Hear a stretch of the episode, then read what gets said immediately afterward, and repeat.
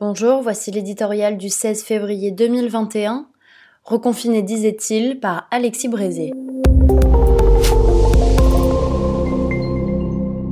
Blouses blanches et costumes gris, épidémiologue et urgentiste, expert S-Virus et président de comité, quand Emmanuel Macron, fin janvier, a choisi de ne pas infliger à la France l'épreuve d'un troisième confinement, tous ils ont défilé sur les plateaux de télévision pour dire leur inquiétude et, mezza voce, leur désapprobation. Jean Castex avait sa mine des mauvais jours, Olivier Véran l'œil noir et le sourcil froncé.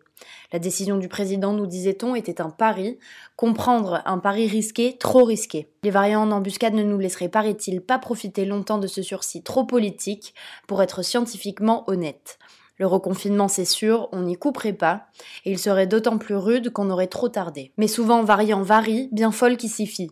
Quinze jours plus tard, non seulement l'épidémie n'est pas repartie en flèche, mais alors que le ou les variants gagnent du terrain, il semblerait même, prudence prudence, que la maladie ralentisse un peu. Et plus personne ne reproche au président de la République d'avoir décidé seul contre tous, ou presque, que l'on ne refermerait pas le couvercle sur ce qui reste de vie dans ce pays. Est-ce à dire que nous sommes définitivement à l'abri d'un nouveau confinement? Non, évidemment non.